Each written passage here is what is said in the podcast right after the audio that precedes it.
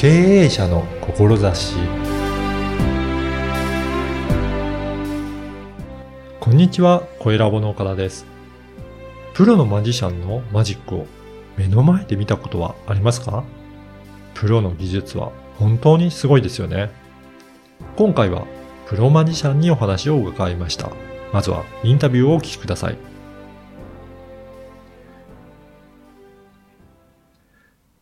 今回はマジシャンの藤本明義さんにお話を伺いたいと思います。藤本さんよろしくお願いします。はい。よろしくお願いいたします。マジシャン藤本明義でございます。はい。あの、藤本さんは、はいどういったところでマジックをい今されてるんですことが多いでしょうかね？一番多いのがですね、はいやはり企業のうんパーティーに呼ばれていく。うん。12月だと忘年会。うん。まあ1月だと新年会が多いですね。うんですから12月1月というのはマジシャンにとってはとっても忙しい時期になります。うん。他の、例えば創立記念パーティー、歓迎会、送別会とか、うん。そういったことで呼ばれることが多いんです。うん。やっぱりそういったところでパーティーとかで盛り上げてもらいたいっていう方、やっぱりいらっしゃいますもんね。そうですね。うん。やはり、パーティーとかだと、うん社員自体で、社員が盛り上げるということもあるんですが、うんやはり今働き方改革とか、うん。いろいろね、あの、社員にこうああいったことをやらしちゃいけないとかですあるじゃないですか。そうですね。やは、り外部のうんマジシャンが来て、いろいろこうあ楽しませてくれた方が社員も楽ですし、うん。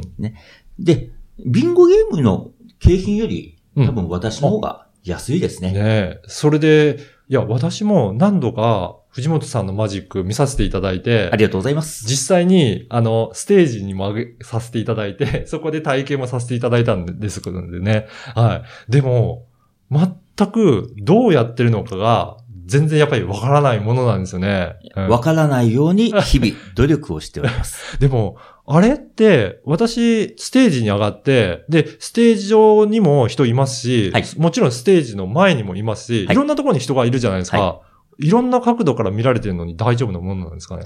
意外とですね、はい。お客様が見るところっていうのは分かっているので、はい。物理的に見えていてもお客様は気づかないということも結構多いんです。そういうことですか？だから、視界に入ったとしても、ねそこには意識が向いてないっていうことなんですかそうです。例えばうん、えー、例えばお話ししてて、はい。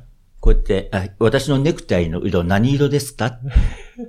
わかんないですね。見てましたもんね。ずっと。ずっと見てるにもかかわらず、はい。あの、興味のないことっていうのは、覚えてないとか、はいあるんですね。はい。ですので、実際には見えてるはずなのに、うん。あの、見えてないということもあります。それに、マジックというのはう、ん。表があって裏があるわけですので、はい。つまり、裏か、後ろから見たらわかるんじゃないの？という人がいますから、うん。ただ、それは間違いで、後ろから見ると、まず何をやってるのかわからない。ああ、そういうことなんですね。そうですね。うん。だから何が、現象が起こってるから、はいそれに起こってるかっていうので、裏側だけ見ても、それは、何や、何やってんのこの人ってことになっちゃああいう。感じですね。だから、うんそのあたりも見据えた上で、どこから見られても、別に種がわわかるっていうわけではないんですね。種がわかるというわけではないです。うんただ、やはり、うん。マジックですから、うん。ある程度の角度で見ていただいた方が、うんあの、楽しめます。うんちゃんとした現象を見せるという意味では、ある程度の角度は限定されることはありますね。うん。あと、そのステージではなくて、昨日も実は藤本さんといろんなところ、いあのーテーブルマジックを見させていただいたんですが、それって本当に距離もお客さんとかなり近いですし、はい。あと、なんか突然始めていただきましたよね、昨日そうですはい ああいったことで、すぐにできるんですね。すぐにできるものをやりました。はあ、はい。あとは、えー近くだからう、ん。わからないというわけではないんですね。あ、そうなんですね。うんというのは、むしろ、うん。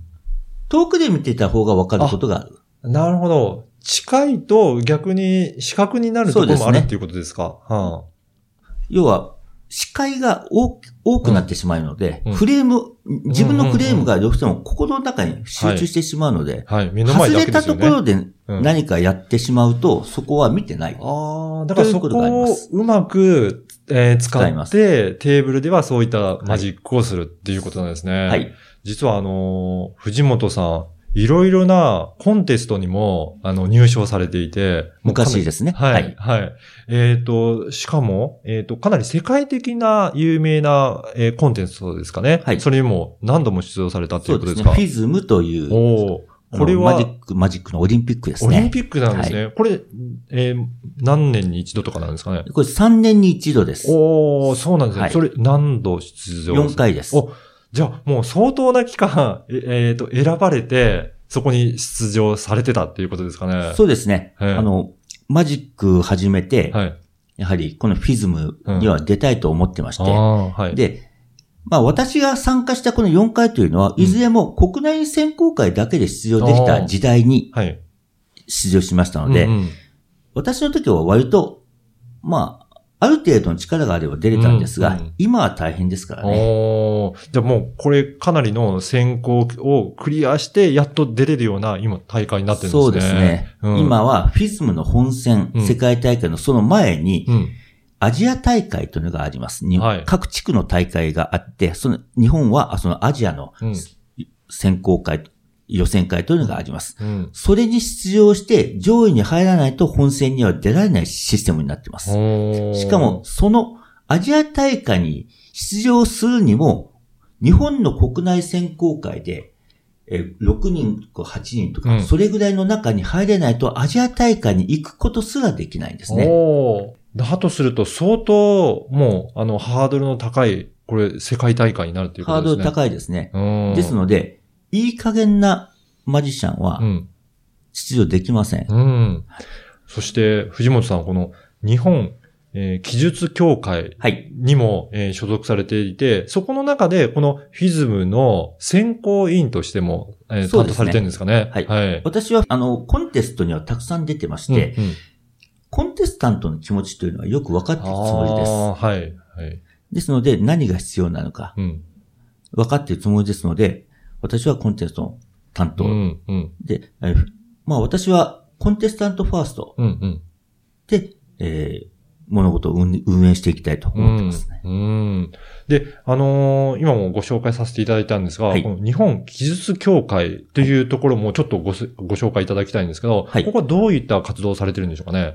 はい、えー日本技術協会というのは、うん公益社団法人日本技術協会といいまして、は公益になります。うん。うん。すなわち、私利私欲のために、えー会社の利益のために、うん。えー活動しているわけではありません。うん。広く一般の方にマジックを広めたい。うん。その活動を目的とした団体です。うん。あということは、いろいろと、あのー活動の範囲も幅が広いんですかね。どういったところで、えーされてたりするんでしょうか例えば。そうですね。はい。活動としては、大きなものとしては、うん学校講演というのがあります。はい。学校講演というのは、文化庁からうん依頼を受けてやる講演でございます。うーん日本各地のですね、はい。えー山奥の学校なんかもあります。はい。そういった生でマジックを見ることがほとんどないような子供たちに、うん。我々技術協会のプロのマジシャンがうん。芸術としてのマジックをうん。見せに行きます。うん。やっぱりそういった普段体験できないようなことを、はいいろんな学校の子供たちにも見せる、そういった活動をして、はい。マジックをいろいろ広めていらっしゃるっていうことなんですね。はい。うん。あの、本当に、えー子供たちってマジックすごく好きですよね。そうですね。うん非常に喜んでく喜れます。びますよね。どうしてなんだなとかって、いろいろ突っ込んできたりもすると思うんですけど。そうですね。子供たちは本当にうん僕は大好きですね。ああ、はい。あの、よく感想文なんかを、はい。えー見せてもらったりするんですが、はい。本当に嬉しいことを書いてくれますね。例えばどういった感じで、はい、書いていただけるんですか？あの、もじゃもじゃのマジシャンの はい。指からたくさんボールが出るマジックがとっても不思議でした。うん。最後は髪の毛が上がって、とっても印象に残りましたと。うん。やっぱりその、ビジュアルも印象に残ってもらえるんですね。ですねうん。だからやっぱりそういった子供たちのすごい記憶に残ると、はいまあ今後、やっぱり自分もやってみたいなとか、やっぱりそういった、あの、普段から、あの、マジックに取り組む機会も増えるんじゃないかなってありますよね。そうです。ね。うん。あのー藤本さんの、この、この番組は、経営者の志という番組なんですが、はい藤本さんの志もちょっとお伺いしたいんですが、どういった志でしょうか？まあ私はですね、うん基本、うん一生このマジックで食っていけたらなと。うん。それが大きなところでございます。もう、その覚悟を持って、マジ、マジシャンとして活動されてるということですかね？そうですね。うん私、38の時に、はい。えー前に勤めていた会社を、えー辞めまして、うん。プロマジシャンになりましたお。その時に決めたことは、プロマジシャンになる以上は、うん他の仕事で、えー収入を得ない。マジックだけで生活する。その考え。だけでしたねはあ。あのー、38、8歳からっていうことだと、結構印象としては、あの、始められたの遅いのかなと思うんですけど、どうなんですかね？そうですね。うん結構遅いです。うん。私、マジックをは始めたのが27歳の時なので。ああ、そうなんですか。うん。で、その間、アマチュアとしてずっとやってて、いコンテストで、うん。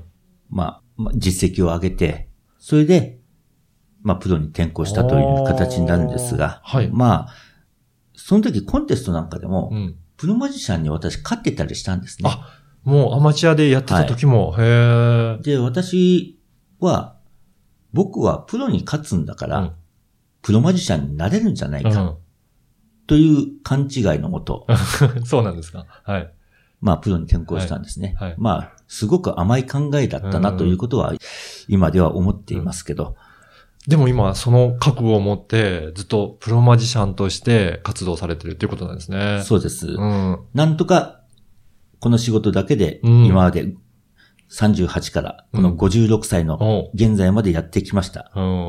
あのー今日のお話聞いて本当に、えー技術的に素晴らしくて、もうかなりのテクニックをお持ちの、あの、藤本さんなんですが、やっぱり自分の会社でもやってもらいたいとか、はいなんかイベントでもやってもらいたいっていう方もいらっしゃると思うんですが、はい。こういう、どういったところから、あのーご連絡するとよろしいでしょうかね？そうですね。